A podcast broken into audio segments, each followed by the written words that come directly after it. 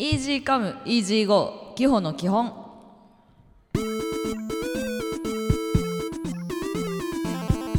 はい皆さんこんばんは。キホです、えー人生で一度も本を読み終えたことのないそんな私キホが一冊でも多くの本を読破しあーだこーだだらだらベラベラと喋っていくリアル読書感想文発信ラジオです。言えた。はい、えー NRS ラジオからお送りしているこの番組は YouTube そしてポッドキャストでお聞きいただけます。最後までぜひお楽しみください。えーはい。えっ、とまあ実は今回ね実はっていうか、まあ、数えたら4回目になりますけれどもあの長谷部選手の本を、まあ、粛々と 読み進めてるんですけれどもえっと自分がですねえっと日曜日にえっとカラーガードの全国大会に出場してきました。突然ですがここでカラーガードのお話を少ししたいなと思います。えっとまあ長谷部選手の本を読んでいるということもあってですねこう大会前のリラクゼーション方法だったりとかえっと呼吸を整えるみたいなこともあの皆さんにご紹介した通り本に載ってましたのであの気持ち的にお守り的な感じで本をあの持っていきました。ちゃんとキャリーに入れて。はい。あの、まあ、千葉で大会行われたんですけれどもあのまあ気合だけ持ってって本を読む時間は実は1ミリもなかったんですけど、まあ、それでもねお守り代わりという気持ちで持ってったのでああこうやって大会は落ち着いてやるんだ自分って思うこう瞬間が、まあ、一瞬二瞬とできていったのは良かったかなと思います。まあ、あのこれがですねあの読む暇を作るというところまでいけたら少しでも長谷部選手の教訓を、ね、身につけれるということにつながるんじゃないかなと思うんで、まあ、これからもねことあるごとにお守り的な気持ちで本は持ち歩こうと思いました。それでは本の話していきましょう、えー4回目を迎えてでもですねやっぱり一人きりの緊張感は抑えられませんのであの早速どんどん喋っていこうと思うんですけれども、えー今週もご紹介させていただく本は、えー長谷部誠さんの「心を整える勝利を手繰り寄せるための56の習慣」です。先週ですねこの本の中に登場する私目線の、えー長谷部選手の格言や、えっと、見つけた言葉や文章をご紹介していきました。その中の、えー30節「運は口説くもの」というワード。これはですね長谷部選手が好きになったというアルゼンチンのことわざだそうです。っていう話も先週させていただきました。え実はですねこの番組のメインタイトルである「Easy Come Easy Go」も実はことわざなんですよ。まああの気づきお気づきの方もですねあのいらっしゃったと思うんですけれども意味はえまあ諸説ありますが簡単に手に入るものは簡単に失うというニュアンスなんですけど細かいこと言うと、まあ、他にもいろんな訳し方はあります。えですけれども、えーとまあ、基本的にというかあの本を読むことは簡単なんだけれども実はやらなかったりあの逃げたりしているものの、まあ、代名詞だなと思ったりしたので。このタイトルであの自分を鼓舞して本を読んで、まあ、簡単に手に入るものではないので読書という習慣もしっかりしたこの考えようっていう気持ちもあのしっかり身につけてしっかりあの定着させていきたいなという気持ちでこのメインタイトルにした次第です。うん、長谷部選手のね先週のこの「運は口説くもの」という言葉を紹介してあイージーカムイージーゴーというメインタイトルも皆さんにご紹介しなければと思って今週紹介させていただきました。えっとですね自分も気になる本があってもですねネタバレの情報とかドラマ化を待ってそれで見ることすごく多いんですけどまあ、対してそれは後々話を覚えていなかったりせっかく得た面白い話とか知識とか頭に入ってなかったりすることがほとんどです。なので、まあ、タイトルのようにですねしっかり素敵な本に出会いながらも定着させていくという意味でじゃあ内容に入っていきたいと思います。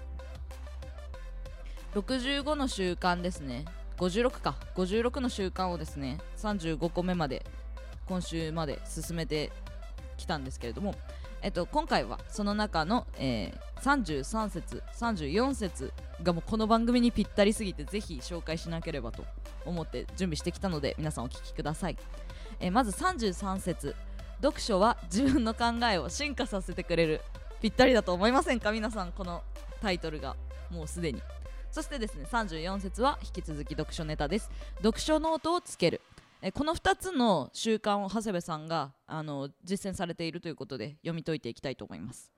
え、まあ、というタイトルではあるんですけどまさに自分にもこの番組にもぴったりというか番組にぴったりってなってすごい読んでいったんですけど意外とあのすごくあの考えさせられます。読書ノートつけるとか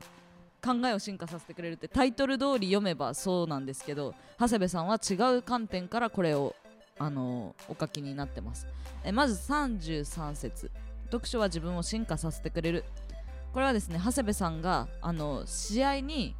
臨んでその後本を読むことも多々あるそうなんですけれども、まあ、試合って勝ち負けがあるじゃないですか。で勝ったり負けたりする。それが試合なんですけど。てかそれが試合の醍醐味というか意味なんですね。でと思っていて。例えば長谷部さんの場合は試合に勝ったらあのすごい嬉しいじゃないですか。だしテンションもめちゃめちゃ上げたいし次につなげたいっていう気持ちもあると思うんですけどあのまあキャプテンという立ち位置柄というかポジション柄それは高揚させた気分をフラットにしたいという思いが強いそうでそれは読書にてこうフラットになるって考えてらっしゃるそうです。で負けた時は逆に気分が乱れて引きずっちゃったりとかそういうのがあると思うんですけどそれをまたフラットに元に戻すっていうのが読書。なのでうんと長谷部さんの場合は読書を気持ちをフラットに戻すっていう作業として取り入れてるのではないかなとこの文章から私は読み取りました。なんか国語のテストみたい。そう。なんかそんな感じでフラットな気持ちって意外と1日24時間あってフラットな気持ちで過ごしてる時間ってどのぐらいあるんだろうと思って考えてみたんですよ。そしたら言うたら寝る時とうんお風呂入る時と、ま、食事とる時は人と食べてるかもしれないしって考えたらやっぱ寝る時とかお風呂入る時とか本当に1人の時間じゃないと気持ちってフラットにならないことが多いと思うんですけど長谷部さんはしっかりあの本というツールを使って気持ちをフラットにするっていう作業をあの長年続けられてるということでそれもあってやっぱり俯瞰して周りを見たりとかポジションの中試合の中に入っていっても冷静で居続けるっていういわばクリティカルトレーニングじゃないですけどそういうのにつながるのかなと思ってちょっと私も真似しようと思いました。で次のですね34節読書ノートをつけるというところに入っていきたいと思います。えっとうんと長谷部さんはですねあのこの本の中では今現在どういう考えかはわからないんですけど本の中では将来監督をやりたいと語っておられます。で集めた言葉たちが自分のボキャブラリーになるんだっていうセリフというかこう文があったんですけど、まあ、キャプテンとして記者会見だったりとか、えっと、何ですかねあのサッカーでこう後ろに壁紙みたいなのがあってカメラで囲まれるとこあるじゃないですか。なんかあれちょっと名前がわかんない。うん。記者会見と、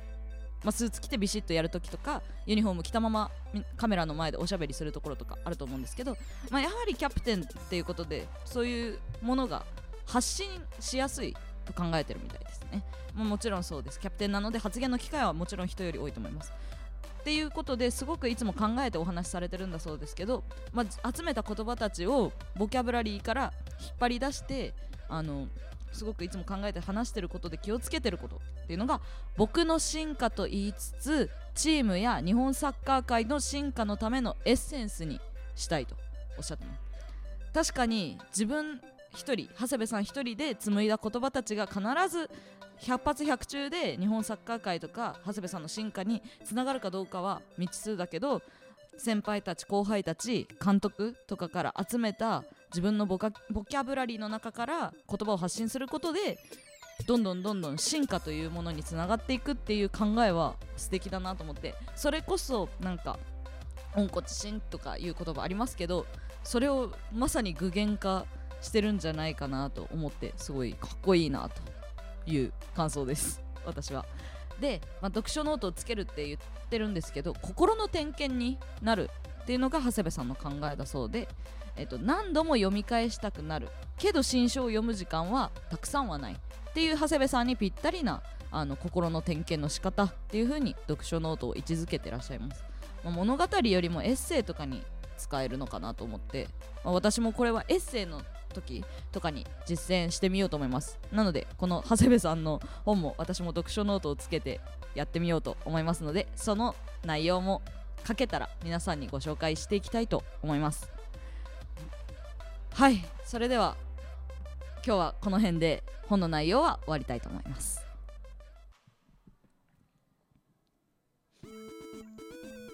はい今日もお付き合いいただきありがとうございました、えー、番組ではメールコメントを大募集しております。どしどしお待ちしております。あのですねいつも言ってるんですけどおすすめの本とかなんか教えてくださいって言うんですけどあのコメントじゃなくて実はあの私駅ビルの2階のカフェルルンでアルバイトさせていただいております。のでカウンター越しにですねこの間とかもお客様からあのあの本読んだがいいよとかなんか何何の本読んだらいいですかねって言ったらすごいこう会話を返してくださる方すごい多くてあじゃあラジオ聞いてみるからなんか今度おすすめ考えとくわみたいな言ってくれてわすごい助かると思って あんまり本屋に行かないのでっていうのもあるので、まあ、コメントしかりメールしかりそうなんですけどあのカフェであのカウンター越しに私に話しかけていただいて本をおすすめしてくれるっていうのもいいなと思うのでぜひそこもお願いします。あとですねあのおすすめの本今こうラジオで私が選んだ音楽をですね本の紹介しながら後ろで流してもらってるんですけどこのなんかこういう曲がいいと思うよ みたいなラジオに対するご意見も全然お待ちしてますのでぜひお願いいたします、えー、それではお相手は今日でした。また来週。